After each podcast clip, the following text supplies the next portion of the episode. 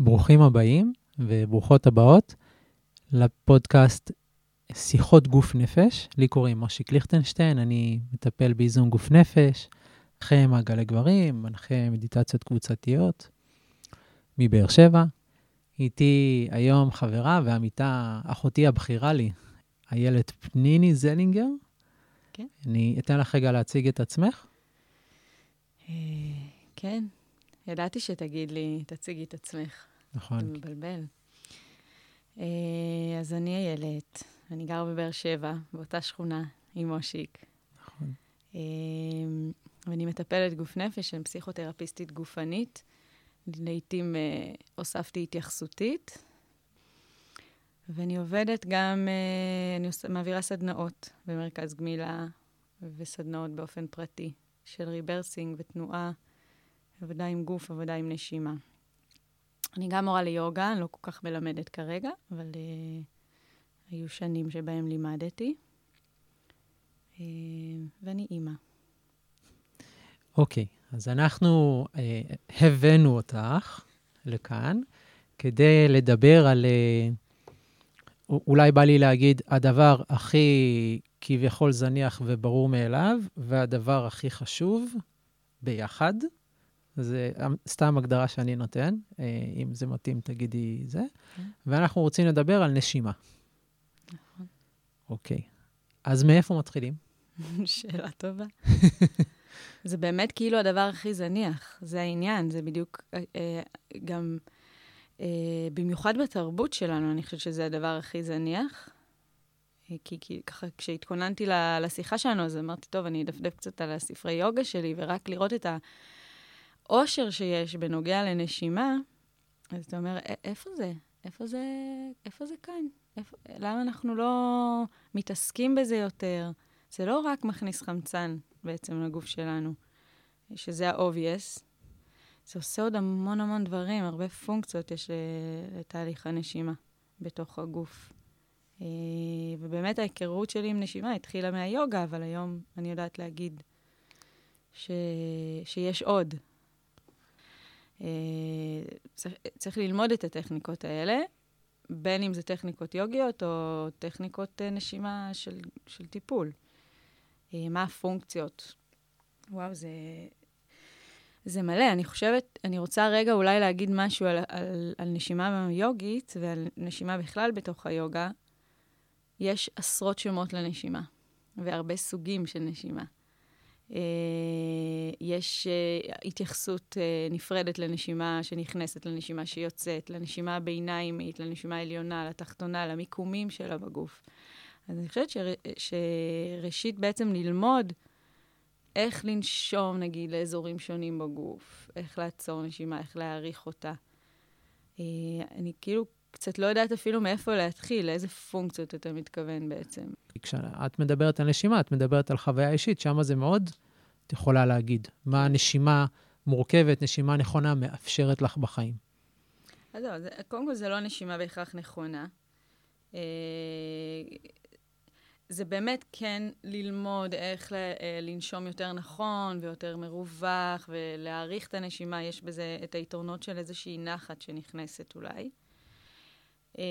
אני לא, אני באופן כללי לא עובדת עם סיבתיות, זאת אומרת, אין, תעשה את זה, יהיה לך ככה, אלא תיכנס לאיזשהו מרחב של חקירה, מה קורה אם אני נושם ככה, מה קורה אם אני נושם ככה. אני אתן לך דוגמה, מהמפגש האחרון שלי במרכז גמילה, הגיע בחור עם כאבי גב, יש לו נזק מתאונה, חוליות אל חמש אל ארבע פגועות, אני לא יכול לזוז, אני לא יכול שום דבר, אמרתי, אוקיי, אל תזוז, בוא רק ננשום לשם. ובאמת להניח את היד על הבטן, על הגב התחתון, ולכוון את הנשימה לשם, שזה משעצמו איזשהו משהו שצריך ללמוד לעשות, אבל גם אינטואיטיבית אפשר פשוט לדמיין את הנשימה הולכת לשם, ומשהו בכאב זז. פתאום אה, יש איזו תנועה, יש איזה שינוי. הוא אומר לי, אה, הכאב ירד יותר לכיוון האגן, הכאב זז לכאן, משהו בחדות שלו השתנה. זאת אומרת, אנחנו יכולים על, על כנפי הנשימה להניע אה, סוגים שונים של אנרגיה. שזה משהו שעוד ב- ב- בתורה היוגית, בספרות של היוגה, אנחנו יכולים לראות שבעצם הם אומרים, הם המון המון מתעסקים באיך לשלוט בנשימה, ואיך לשנות אותה, ואיך להפעיל אותה. ול- ובעצם למה זה טוב, אז הם מדברים על צמידות של בין תודעה לנשימה. שבעצם אה, תודעה שקטה, נשימה שקטה, נשימה שקטה, תודעה שקטה. ברגע שאני יכול, כזה קצת לפני שהתחלנו להקליט, אמרנו בוא ננשום רגע, אז כאילו רגע להשקיט גם את הראש, גם את הגוף, לעשות איזושהי השקטה, שזה אחד. ואני אומרת גם, לא רק אני, בעצם על כנפי הנשימה אני יכול להניע גם סוגים שונים של, של אנרגיות, שזה גם סוגים שונים של רגשות. זאת אומרת, יש בי כעס, אני יכול להניע אותו בעזרת נשימה, להרגיע אותו, לשחרר אותו, לעשות איתו כל מיני דברים. אוקיי, okay, אז עכשיו אנחנו מתמסרים קצת. אני כמובן מסכים עם כל מה שאמרת. אני חושב, אתמול ראיתי אה, פרק של קארפול קריוקי עם אודי קאגן, שהוא דבר אחד הכי משמחים שקרו בקורונה עד כה, ויש אה, הפרק נראה לי רוויזיה עם אברהם טל, ואברהם טל מספר שהוא עושה, מלמד מדיטציה, ואז הוא מדגים בפרק. הוא עושה בדיוק את מה שאת אמרת עכשיו. כאילו, איפה זה בגוף? זה... עכשיו בוא תנשום לשם ו- ותהיה שם. כאילו, תלך, תרכז את תשומת לבך באותו מקום, ואז המהלך שתיארת הוא גם מהלך שהוא מאוד מאוד, מצד אחד נפוץ, מצד שני, ממש אחד הבסיסים הגדולים של עבודת גוף נפש, הפסיכותרפיה גופנית, שאנחנו אומרים, אנחנו רוצים לרכז את תשומת הלב בתופעה הגופנית, כי אנחנו מבינים שכשאנחנו מרכזים את תשומת הלב שלנו, אז אנחנו משפיעים. אגב, גם קצת אולי בפיזיקה קוונטית, הסיפור הזה שכשאתה צופה על תופעה, משתנה. אז אתה משפיע עליה. אז, אז אם זה נכון ברבדים האלה, זה מאוד נכון עלינו בגוף. אז אם אני סופר, אני כזה אוסף, אוסף ממה שאמרת, ושם לי בעגלה של הסופר, אז זאת אומרת, אחד, כדאי לי ללמוד ל- לשלוט בנשימה בצורה יותר מדויקת, כי על השליטה בנשימה תאפשר לי, נאמר, תוצרים של ה-well-being, של הרווחה שלי, שהם יהיו יותר טובים, יותר גדולים. אם אני אדע לנשום לעומק, אז אני, יהיה לי יותר סבלנות. אנחנו ממש רוצים להגיד את זה ככה, אני קצת מושך אותך לעולמות של סיבתיות, אבל את מתמודדת. Mm-hmm. גם זה קיים בשפה העברית, אורך רוח, אורך רוח בשתי המשמעויות. גם יותר אוויר בריאות, בכלל, יותר אוויר זה... אוקיי, okay. זה, כן. ש... זה גם עניין, נגיד, הרבה פעמים אומרים, תיקח אוויר. תיקח אוויר, זה הרבה פעמים דווקא מעודד חרדה ומעודד היסטריה. אז נגיד, בתוך הטכניקות של נשימה שאני למדתי, דווקא לא לנשוף, להוציא איזושהי הנחה, זה משהו שיכול להרגיע אותי. כן, כי זה מפעיל את ה... אני חושב שזה עצב הווגוס בגרון, אם אני עושה נשיפה רצופה בפה בצורת פו, אז אני, זה לוחץ פה על הכפתור, וזה מרגיע. וכן, זה נכון מה שאת אומרת, כמובן. העתיקה אוויר, אולי המשמעות המקורית שלו, לדעתי, היא יותר ברמה האסטרטגית. כאילו, תשה, תשה, תעצור. ת, ת, תוריד הילוך, כל המהלכים שהם לא בשנייה הזאת. לקחת אוויר זה באמת, חמצן הוא גם חומר בעירה. אנחנו לוקחים הרבה חמצן בבת אחת, זה גם פעולה שהיא, פעולה שלפני קרב, אתה כזה... כן. גם זה אתה יכול לעשות. אז, אז עוד פעם, אנחנו ממש ממחישים בשיחה בינינו עכשיו, איך ה- הרזולוציה משנה. Mm-hmm. ה- זה לא, מה אתה עושה, זה באיזה הקשר זה נעשה, ולאיזו mm-hmm. מטרה, ובעיקר איך אתה לא מתכוון לדבר אחד, ועושה דבר אחר, כי אתה לא, לא גדלת בתרבות שנשימה זה אחד הדברים שלומדים, כמו, כמו בתרבויות יותר במזרח אולי. נכון. אני מנסה להיזכר איך אמרת את זה קודם, אבל באמת אמרנו שגם הנשימה משפיעה על תודעה, ואז אני באמת יכול להיות יותר רגוע, אבל דיברנו גם על זה שבעצם היא יכולה לעשות עוד כל מיני דברים חוץ מלהשפיע על התודעה. זאת אומרת, זה לא מספיק שאני רק... אה, דיברת על זה שאנחנו ניתן פוקוס לאיזשהו מקום. אז אנחנו לא רק נותנים פוקוס בעזרת הנשימה, אנחנו גם ממש מייצרים את השינוי. זאת אומרת, מאפשרים לתנועה של הנשימה לייצר, לייצר שינוי, לעשות איזושהי טרנספורמציה של, של המקום הזה. זאת אומרת, זה לא רק, נגיד, הפוקוסים, שזה להסתכל באיזושהי נקודת מבט של חמלה או התבוננות, אלא ממש להחליט שאנחנו באמת עושים פעולה אקטיבית של שינוי בעזרת נשימה. כן, זה אולי הקומה הרביעית. אם הראשונה זה נשימה כדי להגדיל את הנשימה, הקומה השנייה זה נשימה כדרך לשאת את תשומת הלב שלי למקום מסוים ולראות מה קורה שם. אז בקומה השלישית אולי זה לטפל בשתיים, והקומה הרביעית זה בכלל להגיד, אני כאסטרטגיה, אני עכשיו רוצה להשתמש בנשימה ככלי ארוך טווח, mm-hmm. ליצור תהליכים בתוכי, שנגיד אני חושב על אדם שיש לו, בכלל לא קשור לקורונה, בן אדם שאין לו הרבה משאבים, אין לו הרבה סבלנות, ויש לו נטייה לכעסנות לאחרונה, אולי כי... אולי כי אין סיבות. כן. okay. אבל לא משנה מה הסיבות המוצדקות, זה המצב שכרגע האדם נמצא. לא, אני, אני אגיד עליי, למרות שזה לא המצב שלי, אני רגע אקח את הכובע הזה, אז אני, יש לי עכשיו, אין לי אנרגיה, ואני, ילדים יושבים לי כאן, אני מצביע על הצוואר, ואני כעסנות, אני פעם הייתי בן אדם הרבה יותר רגוע, ועכשיו אני כאילו מ-אפס ל-מאה, טיק, טיק, טיק, טיק, טיק, ועכשיו מה אנחנו רוצים להציע לו, כ- כדרך, לא פעולה נקודתית. Mm-hmm. מה אנחנו רוצים להציע לו לעשות נגיד חודשיים, שלושה קדימה, איזה כיוון היית מציעה לו, איזה תרגול. בהקשר של נשימה, אתה מדבר. ואיך הוא משתמש בנשימה כדי לשנות את ה-state of mind הזה, כן. זה כבר שיחה קצת על כעס, באמת. קודם כל הייתי פורקת את זה באיזושהי דרך. זאת אומרת, פורקת את המסה הקריטית שהגעתי אליה. כן. אז אפשר בעזרת נשימה, באמת איזשהן נשימות קצובות, או איזושהי צעקה. עבודה עם קול, אני עובדת גם הרבה עם קול. בעצם עבודה עם קול היא גם מאפשרת תנועה של נשימה. כשאני צועקת, אני משחררת הרבה אוויר, אני נושפת ארוכות. אז באמת איזשהו, איזושהי פריקה של הדבר הזה. שזה כאילו כמו לשים פלסטר. בוא כאילו כן. נעצור את הדימום הכבד, את הכעס החזק, ונשחרר אותו קודם כל, כדי שלא יהיה שם מטען.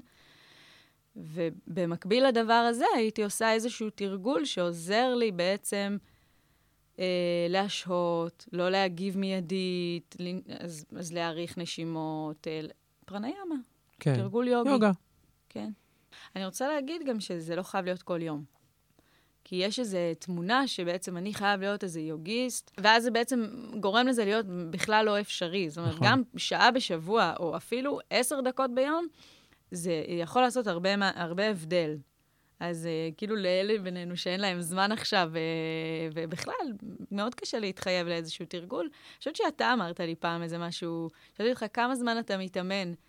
אז אמרתי, אני לא יודע, אני מחליט שאני עושה איזה תרגיל עשר דקות, ואז אני אומר, טוב, אז אני אוסיף עוד תרגיל ועוד תרגיל, ולפעמים זה מגיע לשעה וחצי, לפעמים זה נשאר ברמת העשר דקות. לקחתי את זה מאוד ככה אליי, כי אמרתי, כן, למה, למה אני צריכה לפנות שעה וחצי בעצם ולהחליט מראש? אז תפנו עשר דקות, תעשו תרגיל נשימה אחד, אה, תנועה, זאת אומרת, יוגה היא גם באמת ישיבה שקטה, פרניימה, עבודת הנשימה, אבל היא גם תנועה שמשולבת עם נשימה, אז, אז אחד משניהם לעשות, שלושתם.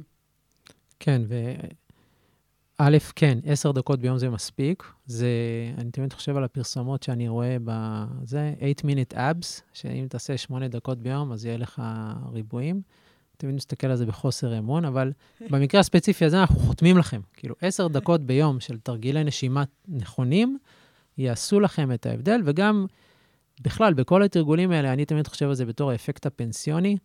זה נראה לך עשר דקות ביום, כמו שהפנסיה שלך, שאתה מסתכל, כל תלוש זה נראה די מגוחך, אבל זה נצבר. וגם גם בתרגול נכון של גוף נפש, יש אפקט ריבית דריבית כמו בפנסיה. זאת אומרת, תעשה את זה שנה רצוף, החודש האחרון, העצומות הן הרבה יותר גבוהות מהחודש הראשון. יש איזה... גם זה, וגם שאת אפקט הכוונה. זאת אומרת, כן. גם אם אני... רק ההתכווננות לזה שאני מאוד מעט הולך לעשות, או אני מכוון לזה. אני נרשמתי עכשיו לאתגר בטן הזה. אז אני אומרת, גם אם אני לא הצלחתי אפילו להגיע לעשות את כל השבע דקות האלה, אז אני מכוונת על זה. כל היום אני חושבת על הבטן שלי. אני כבר מרגישה את הריבועים עוד לפני שהם קרו. אולי עכשיו, אני מציע לך, אולי עכשיו אנחנו רוצים רגע... לראות אם אנחנו יכולים להרים את המכסה מנוע על הסיפור הזה של עבודה עם נשימה, ולבדוק מה, כאילו מה יש שם, מה, מה מעניין או חשוב שאנחנו יכולים להגיד על uh, עבודה עם נשימה, בין אם זה עבודה בטיפול או עבודה אני עם עצמי. נגיד אם אני חושבת על ריברסינג, תפתחי סוגריים ותסבירי את המושג. כן. ריברסינג זה איזושהי נשימה אה, שכוללת בתוכה גם היפרוונטילציה, שבעצם אה, מאפשרת שחרור. זאת אומרת, אנחנו נכנסים לאיזשהו מצב נשימה אה, מוג... לא טבעי, מוגזם, אה, מהיר, מהיר. רדוד? לא חייב להיות רדוד. לא. אבל מאוד מהיר. כן, זה יכול להיות גם מהיר, זה יכול להיות גם פחות מהיר, יש כל מיני סוגים של ריברסינג, כל אחד גם קצת לקח את זה למקום אחר, אבל בעיקרון זה איזושהי נשימה מעגלית שאין בה עצירה. זאת אומרת, אני מכניסה אוויר, מוציאה אוויר, מכניסה אוויר, מוציאה אוויר. זה יכול להיות בכל מיני מקצבים, כן? כן. כל מיני. ו... ואז זה בעצם מאפשר איזשה, איזשהו טשטוש של השומרים. כל הקולות היותר שומרים מתשטשים, יש גם איזשהם תחושות גופניות של קצת סטלה כזאת, או, או... כן, הצפה של החמצן. הצפה של החמצן, בעצם משהו גם פיזיולוגי שקורה בעקבות הנשימה הזאת, וזה מאפשר שחרור של תכנים. גם החובים יכולים להשתחרר, כאבים מחובים, פיזיים, כן? כן. וגם תכנים רגשיים. ויכולות להופיע פתאום תמונות, או איזשהם חוויות, או זיכרונות.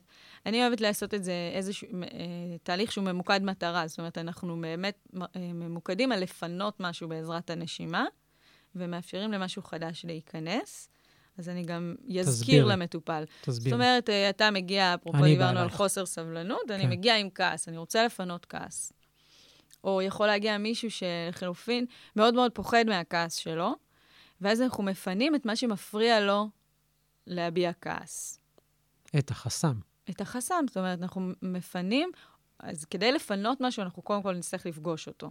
זאת אומרת, אם אנחנו רוצים לפנות כעס, אז אנחנו קודם כל נפגוש כעס. במלוא העוצמה שלו, אידיאלית, יקרה שבמצב כזה, פוך, פיצוצים, יעלה כעס, יהיה צעקות, יהיה תנועה, יהיה זה, הרבה פעמים יהיה גם בכי, או איזשהו משהו כזה. ואם זה מגיע, אם מגיע מישהו שיש לו קושי לפגוש בכעס שלו, אז אנחנו נפנה את ה, מה שמפריע לו, את החסם שמפריע לו לפגוש את הכעס שלו. יכול להיות שזה יהיה איזה מורה שאמר לו, אוי ובוי, איך אתה כועס. עכשיו את בסיפור, ואני שנייה לפני זה רוצה לנסות להרים את, ה, את, ה, את המהלך התיאורטי. כאילו, מה, מה אנחנו אומרים פה? אנחנו אומרים שהאדם ביומיום הוא חי את המודע שלו, הוא חי, נאמר, את האגו שלו, את מה שאני חושב, מה שאני מאמין, מה שאני מרגיש, ואנחנו יודעים שמתחת יש איזה, מחסום, יש איזה קו, לא יודע אם מחסום, אבל יש איזה קו, ומתחתיו יש אה, המון דברים. קצת כמו, mm-hmm. אם אתה גר בבית הרבה זמן, זה החדר של המחסן. המחסן, כן. כן. והוא... הרבה פעמים דמה את זה באמת לאיזשהו מחסן, שבכלל, שמגיעים אלינו לטיפול, אז אנחנו פותחים את המחסן, זה כן. ישר נופל עלינו כל ה... מה שדחסנו שם. אז עכשיו אני מטופל, אנחנו נותנים דוגמה שוב, את אותה דוגמה, אני המטופל, אני קשה לי לחוות כעס, אז אנחנו כרגע במבט תיאורטי מהצד אומרים, יש בתוך המחסן אמונה מגבילה, יש איזה משהו, יש איזה סיפור, mm-hmm. שאני חושב בגלל הסיפור הזה שאני מאמין בו, או שאני מאמין שהוא האמת שלי, או האמת עליי, אני לכן לא יכול לכעוס כמו שצריך. נכון, ואנחנו... אז אנחנו יכולים לגשת לזה מתוך שיחה, אני אשאל אותך משהו, כי היחסים שלך עם אבא שלך, כן. יכולים להציף את הסיפור הזה, ואז אתה תפגוש אותו מהמקום הרציונלי, המודע, האגו, החושב. ואנחנו יכולים לפגוש אותו במקום של נשימה, שבו אנחנו, אנחנו נכנסים בלי איזושהי ידיעה של הסיפור המוקדם, למרות שלפעמים אני כן ידע בתור מטפלת, וגם המטופל, אנחנו לא נדע מה נפגוש שם. כשאנחנו עושים ריברסינג, אז אנחנו דרך הנשימה בעצם גם פותחים את הדלת של המחסן, וגם קצת מנערים את, ה, את ההחזקות האלה, מחלישים את ה, באופן זמני את ההחזקות, כדי שאני אוכל קצת לקרקש. כי אני ביום-יום, אני בן אדם שאני חושב שאני מאוד מוצלחי, וטוב, עליי זה לא נכון, כי אני כן ספציפית עושה ריברסינג וטייצ'י בכל מיני פינות רחוב, אבל רוב האנשים הנורמטיביים לא עושים ריברסינג ב, כשהם חכים לרכבת. כאילו, מה אני עכשיו אעשה היפרוונטילציה בתחנת אוטובוס? זה מאוד לא יאה. והיאה הזה הוא מחזיק הרבה דברים. אז אנחנו רוצים לעשות ריברסינג במרחב בטוח, כדי שכל הדברים שאני מחזיק אותי ואני מחזיק אותם, הם פח, פחות יהיה מוחזק. ואז הדלת של המחסן במקביל גם יכולה להיפתח, ואז משהו יכול או לצאת, או שאנחנו ניכנס פנימה לפגוש. ואז? כן. אני חושבת שההבדל שעשינו זה שבעצם אני עובדה מוגמרת, אני מי שאני, כל מצב שאני באה לטיפול, אני בעצם פותח את הדלת של המחסן. אבל זה הבדל, אם אנחנו יושבים ומדברים על זה, אז אנחנו עושים כמו ישיבת הורים על הרגשות שלנו, ויש הבדל אם אני נכנס לגן, לגן המשחקים ואני ממש חוזר להיות אותו הילד, והחוויות הגופניות שלי מתעוררות. זאת אומרת, זה, זה לא שיחה על, אלא זה ממש לחוות את התחושות האלה. אז בעזרת הטשטוש הזה, בעצם הריברסינג עוזר לנו לא להבדיל בין הווה לעבר, לזמני, כן? לא ללחץ, זה לא שאנחנו כן. חוזרים אחורה בזמן, ולפגוש את החוויות האלה ממש פיזית, רגשית, ממש לחזור אליהם. אני ממש יכול לראות פתאום ולהרגיש כמו ילד קטן בגוף שלי. אני יכול, כאילו, יש משהו שקורה שהגוף שלי כמו חוזר לתוך החוויה. שוב, ריברסינג זה מנעד רחב, יכול להיות כן. מגוון גדול מאוד של, חוו... של חוויה, של איך אני אחווה את, ה... את הנשימה הזאת, אבל נגיד זאת, זאת אחת האפשרויות, שבעצם בעזרת הנשימה אני עושה איזושהי מניפולציה, שאני אה, חושף תכנים רגשיים, את החוויה הזאת של זה, או שאני חווה את מה חוסם אותי לחוות את הכעס, ואז אני יעמוד מולו, אני אהיה, אני אהיה מסוגל לעמוד מול המבוגר הזה שאמר לי, אסור לחוס, או לא יודעת מה, או שאני, אם אני אחליט שאני מפנה כעס, אז שאני אחווה את הכעס שלי מאוד מעוצמה, ואני ארשה לעצמי אולי פעם ראשונה ממש לצעוק אותו, או לחוות, או לבכות אותו, או לש... אז uh, אם אנחנו נשאל מה ריברסינג מאפשר, הוא מאפשר שחרור מאוד מאוד רציני, uh, של uh, תכנים רגשיים, של אנרגיות, של כאבים, ההוא עם הכאב גב, אני יכולה לחזור אליו, אגב, תנשום, ניכנס לשם בהיפרוונטילציה, אז משהו בכאב הזה יכול טיפה להשתחרר או לזוז. זה, זה משהו אחד שהוא יכול לעשות באמת. כן, ואולי, אולי זה אחת המשמעויות של השם, כי אומרים את זה ריברסינג בראש יוד, אבל באנגלית זה ריברסינג, לידה מחדש או הולדה מחדש, תלוי איך אתה מסתכל על זה. כן. יש שם איזה... יש אפשרות לריסטארט במובנים מסוימים. נכון. אוקיי, אז נכון, זה... אני יכולה לספר את החוויה האישית שלי, מעניין, מה, מהריברסינג. אה, אני למדתי את זה במשך שנתיים, בזמן ההכשרה שלי כמטפלת בריברסינג, אז עשינו מפגשים שבועיים. אני חושבת שבמשך השנה הראשונה בעיקר בכיתי. בעיקר התאפשר לי לשחרר בכי שהיה עצור בי. אז במשך שנה שלמה פשוט היינו נגיעים למפגשים, לא צעקתי, לא זה, לא... כלום, בכי, בכי, בכי, בכי, במשך שנה שלמה. בסוף השנה הזאת ניסיתי להיכנס להיריון, ועלו קצת קשיים, ובזמן הנשימה פשוט הרגשתי איך מחסום שיושב אצלי ברחם משתחרר, ממש הרגשתי את הזרימה שלו כלפי מעלה, ויוצא. בעזרת איזושהי צעקה, ואני חושבת שכאילו כמה ימים אחר כך נכנסתי להיריון. אם אני מחשבת את התאריכים נכון, אבל גם אם לא, אני ממש הרגשתי את, ה... את התנועה הזאת, שהיא התאפשרה בעזרת הנשימה, היא התאפשרה בעזרת השחרור הזה של הפקק הזה שישב שם. פקק אנרגטי, פיזי, אמונה מגבילה. רגשי. כן, רגש שהיה תקוע. כן. אז אוקיי. אז זה אני, אני כזה עושה תנועה למי שלא רואה אותנו, שזה כולם. אני עושה תנועה של איסוף, אז זה ריברסינג. זה אולי אה, ניסיון להגיד פעם אחת, אולי קצת מה זה יכול להיות ריברסינג, כי ריברסינג זה עולם, אבל עשינו פה, טבלנו אצבע במים, וגם מה עבודה עם נשימה מאפשרת במובן מסוים. האם יש עוד, אה, עוד דרך של עבודה עם נשימה שהיה מעניין אותך לדבר עליה? כן, אני רגע רוצה להגיד עוד משהו לטובת הריברסינג, שחשוב לי ככה להגיד. כן, מה ש... מה שאמרת שאת רוצה להגיד על ה... לא? על ה... על האלה שבאים לפעם 아, אחת? אה... לא, okay. האמת שלא. אבל אה, אני חושבת ש... שעבודה עם נשימה, ובכלל עבודה עם גוף, אבל הריברסינג במיוחד, הוא מאוד מאוד טוב גם לאנשים ש... אה, עבודה שיחתית לא עובדת איתם טוב. זאת אומרת, הם מאוד טובים במניפולציות האלה, ולספר דברים, ויש משהו בבובום הזה שהוא יכול, הוא יכול להגיע.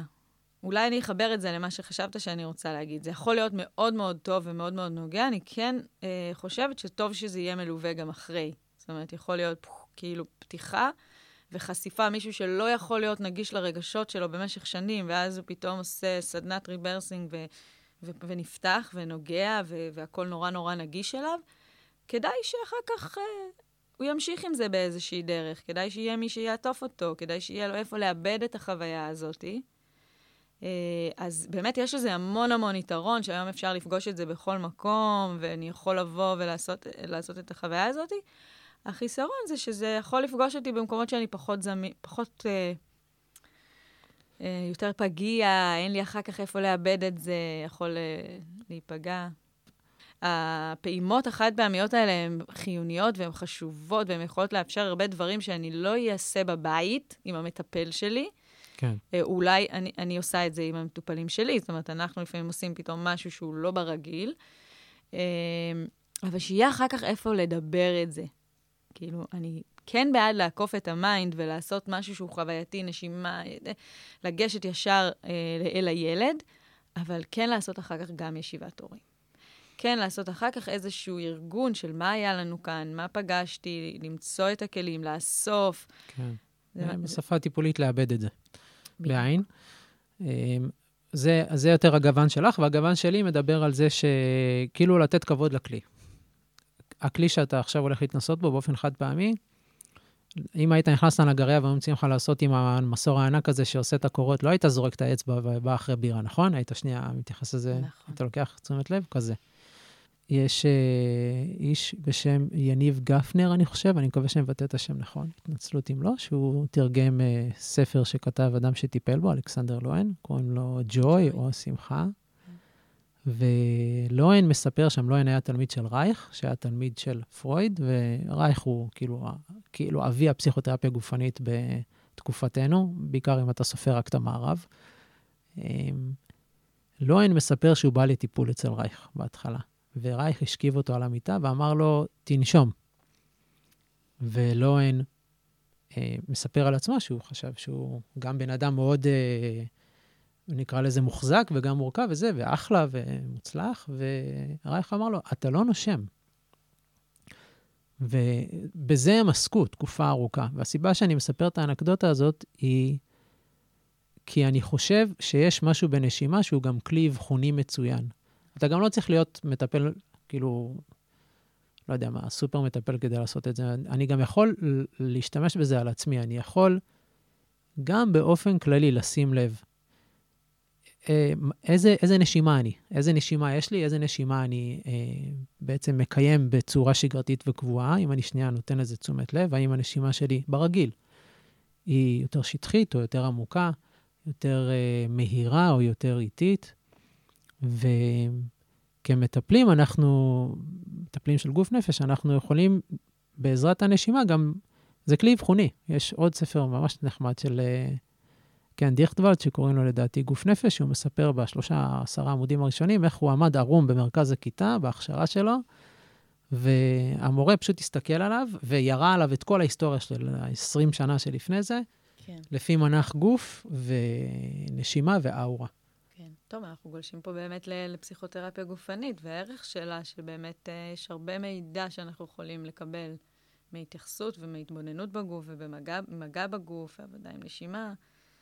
וכמו שאנחנו יכולים גם להבחן, אנחנו יכולים גם לטפל בעזרת כל השיטות האלה, בעזרת ההתייחסות לגוף. זאת אומרת, כל מה שאנחנו חווים נחווה ונשאר בנו ברמת התא, על האור, בשרירים, בעצמות. בדפוס הנשימה שלנו. אצלי זה קצת uh, טריקי, כי בגלל שאני מתרגלת uh, פרניאמה שנים, אז כבר דפוס הנשימה שלי הוא מאוד, uh, uh, כאילו עשיתי עליו כבר uh, איזושהי עבודה, אז uh, קצת יותר קשה לראות עליי ועל יוגים אחרים. Uh, מאוד בקלות אני יודע לנשום עמוק, למרות שיכול להיות שאני uh, במצב גופני קצת אחר. אני כן יודעת כבר להשתמש בנשימה שלי בצורה כזאת שהיא לא טבעית, היא לא טבעית לגמרי. היא לא כמו מישהו שאני, אני עובדת עם אנשים שהיתרון שלי בעבודה במרכז גמילה זה שאני פוגשת אנשים שלא יבואו בדרך כלל לטיפול אצלי. כן. אנשים ש... מה, מה אני השתגעת? כי מסתכלים עליי במבט הראשון, אומרים לי, מאיפה באת? מהבית חולים, מפסיכיאטרית? אז uh, באמת זה, uh, המצב הגופני שלהם לא מתוקשר איתם יותר מדי. גוף מאוד מאוד מנותק מהחוויה שלהם. אז הרבה פעמים אני אבקש ממני, נגיד, לנשום לבטן, וזה יהיה בלתי אפשרי, אני מניחה יד על הבטן, אני מבקשת שהנשימה תגיע לשם, אנחנו מתכווננים לשם, והם רק חזה. כאילו, כזה.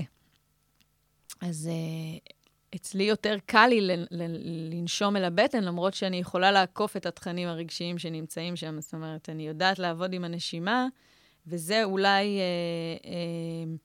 אם התייחסתי מקודם ליוגה, זה אולי עוד משהו שקצת נזנח ביוגה, עבודה עם רגש.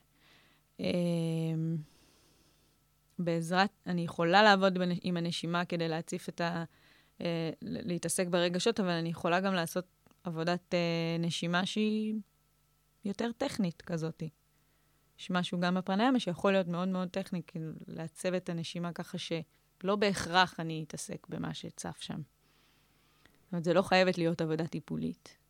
היום אני מתרגלת טיפה פחות, אז זה פחות משוכלל אצלי, אבל אני יכולה להגיד שבתקופות שאני מתרגלת יותר, אז כן, אני פחות מתרגזת. קשה לי להגיד אם זה בהכרח בגלל התרגול, אבל, אבל נראה לי שכן. נראה אנחנו, לי שיש כן לזה... נרצה לטעון שיש סיבתיות. יש סיבתיות, קשר. כן. אני, כן, אותה לא להגיד דברים מוחלטים. כן. אבל כן, נראה לי שיש קשר. אני חושבת שאנחנו יכולים לעבוד עם הגוף, גם אם זה לא יהיה מודע ומחובר עם, עם, עם עבודה רגשית, יש לזה השפעה. כמו שאני יכולה לעבוד עבודה עם נשימה ו... אני לא אגיד, אה, עכשיו אני משקיטה את התודעה שלי, התודעה שלי תושקט, כאילו היא תירגע, ברגע שהנשימה שלי תירגע, יש לזה השפעה מיידית. הייתה לי איזושהי שיחה, גם עם אחת המטופלות ועם קולגה, שבעצם, האם אני אומרת לעצמי שזה מה שאני עושה, ואני מחוברת לזה, האם זה גורם לזה להשפיע עליי, או אם אני אעשה את אותו הדבר, אבל לא יגיד לעצמי שזה מה שאני עושה, האם עדיין תהיה לזה אותה השפעה? קצת מה שאתה שאלת. מה זה הדבר? אה, עבודה על נשימה. למשל, אם אני אנשום לבטן ואני אגיד לעצמי, אני מכניסה שם אור, עבודה עם כוונה ועם דמיון מודרך, האם ייכנס לשם אור, או האם אני אעשה את זה ולא אספר לעצמי שזה מה שאני עושה, האם עדיין יתברר שם וייכנס אור? אוקיי, אז לי יש תשובה לזה. מבחינתי זה כן וכן. כן וכן, בשני המקרים. בטח עם הכוונה זה מאוד מקדם, וגם בלי הכוונה, אם הטכניקה נכונה, אז היא עובדת על הגוף. זה אולי גם משהו שחשבתי שנבדוק אם זה מתאים להגיד על נשימה. משהו בטיפול רגיל, טיפול נקרא לזה פסיכולוגי רגיל, אתה כאילו צריך לעבוד על הבעיות שלך. אתה לא יכול לבוא ולא לדבר על מה שמפריע לך, ולצפות שמה שמפריע לך ישתנה. זה נגיד א' ב', אבל אני חושב שבעבודה על נשימה, זה מאוד עוזר לעבוד על נשימה כדי לעבוד על הבעיות שלך, אבל האמת שאם אתה, אם אני, אני רוצה להגיד שאם אני עובד על הנשימה שלי, רק על הנשימה שלי, כי הכי תכני, הולך לסחוט הרבה. אז הטיעון יהיה שזה ישפיע. זה ישפיע. כן, אני חושבת שזה, אני, אני פתאום שמעתי את המורה ליוגה שלי אה, מדברת כאן, שהיא כאילו, או, כולכם רוצות להיות מטפלות. אה, והיא טוענת, כאילו, כל מה שצריך זה אימון. בעצם תיכנסי, לש... לה... תעמדי על המזרון, תעשי תרגילי נשימה, תעשי אה, אסנה. זהו, זה מה שצריך. זה בעצם עושה את העבודה בלי שאני צריכה לנתח את זה ולהתחרקש על אה, צרות ילדותי. יש כאן איזה פרקטיקה, ואתה צריך להכניס אותה לחיים שלך, ובגדול זה הסיפור. אתה לא צריך להיות גאון הדור, אתה אפילו לא צריך להבין. כן? אז מה אנחנו רוצים להגיד? נראה לי שאמרנו. נראה לי שאמרנו שבעצם יש יכולת לנשימה לרפא. אמרנו גם להבחן בעזרת התבוננות בנשימה. לרפא בין אם זה בתרגול יומיומי. ובין אם זה אה, עבודה מוד, עם נשימה מודעת ומוכוונת, ובין אם זה לפתוח את הפקק אה, בעזרת ריברסינג, אה, שיש לה מגוון יכולות ושימושים, וששווה להכיר אותה, שווה לתרגל, שווה, לא יודעת. כן. אז אה, תודה, איילת. תודה, משה.